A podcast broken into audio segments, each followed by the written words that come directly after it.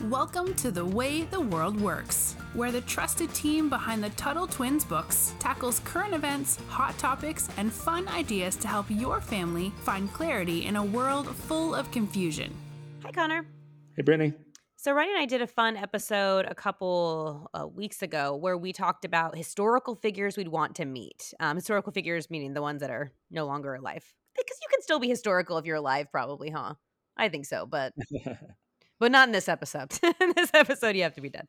So after we did that episode, we were really curious to know who you would have picked. So I'm going to put you on the spot today, and maybe if we have some time left over, I'll, I'll try to think of a few more for me. So Connor, I want you to talk about a few people you would meet, but I also want you to tell us why and what you would want to talk to them about. And maybe it's you want you would go get a burger with them. Maybe it's something silly. I don't know, but I'm I'm so curious to know who you would have picked. So I'm going to let you I'm going to let you tell us. This is a fun topic. I gosh, there's so many people. Uh, let me think through. Kind of okay. Top of mind. Uh, first people that come to mind. One is my homeboy Frederick Bastiat.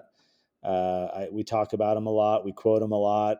Uh, he, when Elijah and I did our first Tuttle Twins book, we had no idea if other people would buy the books. We didn't know if it would succeed, and so we thought, hey, if we just do one book and then we stop, uh, what book should we do? And we both decided to do the law by frederick bastiat little and it's more of an essay than a it's like a booklet. And because it was so powerful for elijah and i when we were learning about freedom when we were uh, for a lot of us. Yeah for a lot of us a big thing yeah. Totally very very popular essay. And so frederick bastiat i've, I've since read a lot of his other writings. And uh, so he grew up in the mid 1800s in France. He was a, a politician. Uh, he was in the the assembly, the legislature, kind of their Congress. And at the time in France, and frankly, still today in France and many other countries, uh, you know, Parliament was full of protectionists. And so, if you remember from your food truck fiasco book, kids, uh, protectionism, uh, protectionism is when the government benefits some companies or some industries uh, against their competitors. So they kind of give a special treatment uh, to folks and they protect them with the law. And so Bastiat in France was fighting this like crazy because they they had all these types of laws that were benefiting uh, different people, and uh, and so uh, a lot of the times uh, what happened like uh, well I won't get into it because there's other people I want to share, but but Frederick Bastiat he was he was such a witty writer. He was sarcastic. Oh, I one. I think that's why we all probably got into him. He's just just so witty. He's so good to read yeah, he's so he's so witty. He has these like barbed one-liners where he kind of just oh zing, you know, he'll like get the, the opposition and call out. Call them miserable miserable creatures at one yeah. point, which is one, yeah. one of the best lines. and and so it's yeah, it's it's fun to read. You're it's such valuable deep reading, but it's also just really fun. And what I appreciate about him, why I would want to meet him, is um, I guess I'm I'm answering this in like, could these people time travel to today rather than me time traveling back to them? Yeah, I think that's what we said too. Yeah. Okay. Yeah. Okay. So it's like, uh, what would Bastiat say about today, and how how great would it be to have a communicator like that who can just like call everybody out, but but do it like again super persuasively and where it's just it's fun to read and it's not just oh you are technically correct uh, because you're arguing from an economic principle that is valid. Like it's not just boring boring you know, yeah, it, it's fun to read. You're, you're kind of like uh, watching a, a, fight you know between two people and you're kind of egging them on yeah go Bastiat you're getting the socialist so I would love to just see what he would say about uh, the world today, which still is full of protectionism and all kinds of other problems. He died fairly young, um, and uh, he had was it tuberculosis or something. He he got sick. He was he was often very sick, um, and so uh, but he formed, you know, like these societies, and he would write with people, and he would he was trying to like build things, you know, and and persuade people. Unfortunately, much of what he wrote about fell on deaf ears. You know, hardly anyone listened to him. Uh, but his words have have lasted and, and have impacted like you and me and countless other people. So it's it's awesome to see the legacy that he has uh, because of his writing. Which kids, you know, there's a lesson for me. Uh, I mean, I've written I don't know, 41 books. I think books are such no, a, no big deal, guys. Just 41 books. Yeah, well, I was trying to remember because it's it's soon to be 42. I was trying to, um, uh, yeah, yeah, I was trying to remember the number. But the point is, whether it's one or 41, it doesn't matter. The point is that uh, I think writing is like you're a writer too, Brittany. And you have all these columns and all these articles Mhm. that you've done. I think writing is such a good way to preserve uh, your knowledge. Like I'm not the best at writing in journals and things, and and keeping uh, you know, so my posterity probably won't have a lot of, of stuff from Connor's journals, but they are going to have access to my writings and my thoughts, and they can kind of see what I was fighting for and standing up against. And so I like Bastiat for that reason that he wrote a lot and preserved a lot of these great ideas and these these kind of barbed uh, one-liners that's fun to read. So so that he's number one uh, that comes to mind. Another one is uh, Thomas Jefferson. So he I, I see him and Frederick Bastiat as like best buds that didn't even know one another. Like they in my mind they they they thought alike. They uh, they you know behaved similarly and and just and Jefferson did spend a lot of time in France. in France, right? So I, I see them as kind of, and uh, who knows? Maybe the, I'm trying to remember. Uh, no, Bastiat came uh, came came later, so he would have been a kid yeah, yeah. when Jefferson was there.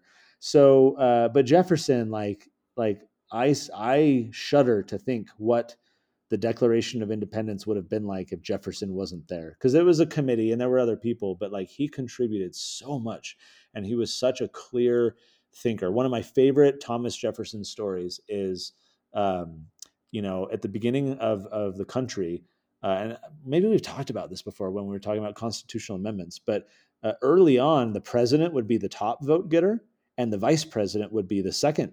I don't, and um, I don't hate that. To be honest with you, I don't hate it. yeah, it's kind of interesting. and so what happened was these would be people from different political parties. The the president would be the one from the winning political party, and the vice president would be the the his next best best opponent. And now they have to work together. And so it was kind of dysfunctional, but which you know for government that's a good thing, right? And uh, and so John Adams was the president, and Thomas Jefferson was the vice president, and they were on opposite sides of the political aisle um, the uh, John Adams was kind of the leader of the Federalist Party, so Congress was dominated by the Federalists, and then John Adams, a Federalist, was the president. Meanwhile, Thomas Jefferson was kind of the figurehead of the uh, Democratic Republican Party, and uh, and then a bunch of other people in Congress were members of his party, and they were kind of the limited government, uh, kind of libertarian type people and the, the Federalists were just the kind of bigger government, what today we would probably call conservatives. And so uh, the short version of this story is that um, Thomas Jefferson, because he disagreed with what the government was doing, he starts working to undermine the president, even though he's the vice president.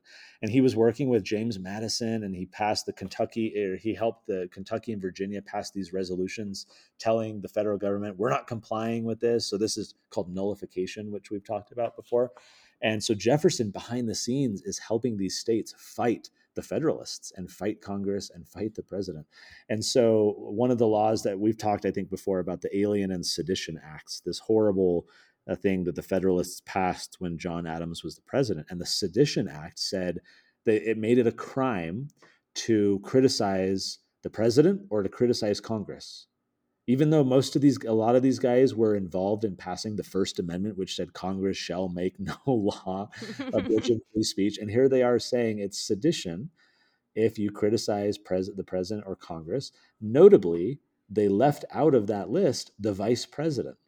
So it's just a crime if you criticize a federalist, right, who happens to be in these offices. Anyway, it's a fun story. And so I, I just love Jefferson. He's this squirrely guy that's just behind the scenes trying to fight for freedom, using whatever tools he can, uh, pushing against these big government uh, folks. And uh, I, I, think I would just get along swimmingly with a guy like that. I, I, would just love to like learn from him and talk to him and you know see what he would say. Like he would be today's Ron Paul. You know, like he's the mm-hmm. the closest thing we have. Um, okay, let me let me do at least one more. Maybe I can get in a, a, fourth one too. So another person I would love to talk to is his name is Helmut Hubener, and uh, he was the youngest person to be sentenced to death by the Nazis.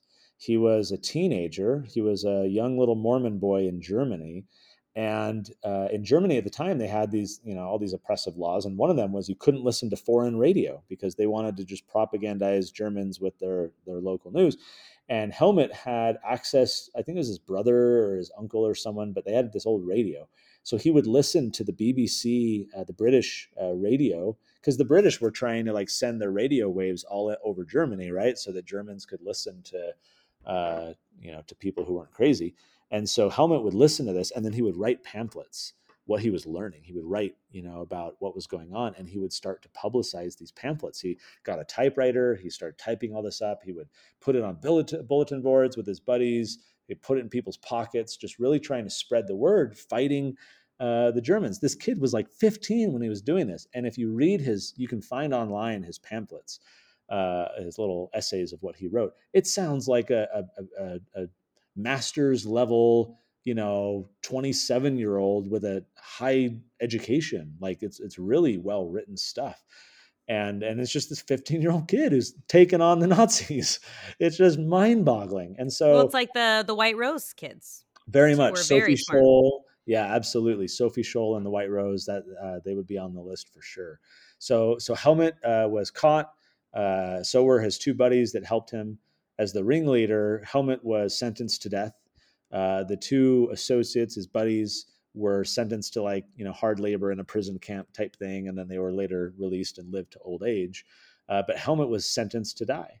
And even like you know they were asked any last words, and and he says something. I'm just quoting off the top of my head, but he says something like, uh, "Now it's my turn, but you're up next."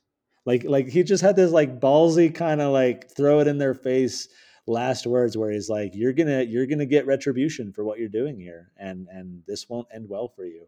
He's just such a brave soul and so few people act uh, like that um, you know and and uh, i don't know I, I just feel like it would be so fascinating to understand um, how he thought and, and why he acted the way he did because everyone else was just cowering in silence you know and they were putting their heads down and they were just going along with it. So I would love to to learn from someone like that and just uh, hear him share stories, and uh, it'd be fascinating. Um, okay, let me let me sneak a final one in. Um, I want to talk about William Wilberforce.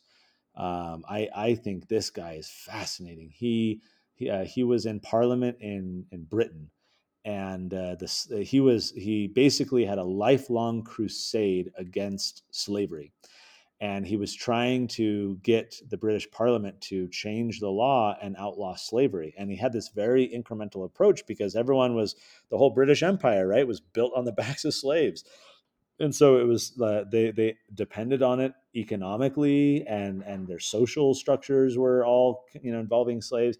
So he had a huge uphill battle, huge huge fight, and it took him you know decades. There's a there's a movie you know that's based on his life uh, there's books and everything and i've read them all and watched them all and they're all so motivating and fascinating because this guy was tireless and everyone opposed him and he was you know out in the wilderness just you know, shouting into the wind and trying to trying to convince people that slavery is wrong and we got to move away and, and just finding ways to chip away against it. It's like okay you know okay fine we're not going to go after slavery and in you know Britain, but let's go after it in some of the outlying territories, or let's not let's not outlaw slavery right now. Let's just say that you can't import any new slaves, and just finding these small ways to gain victories to stop slavery and and and just chip away at it. And so he was tenacious, he was persistent, um, he was passionate, and and just you you gotta admire someone who,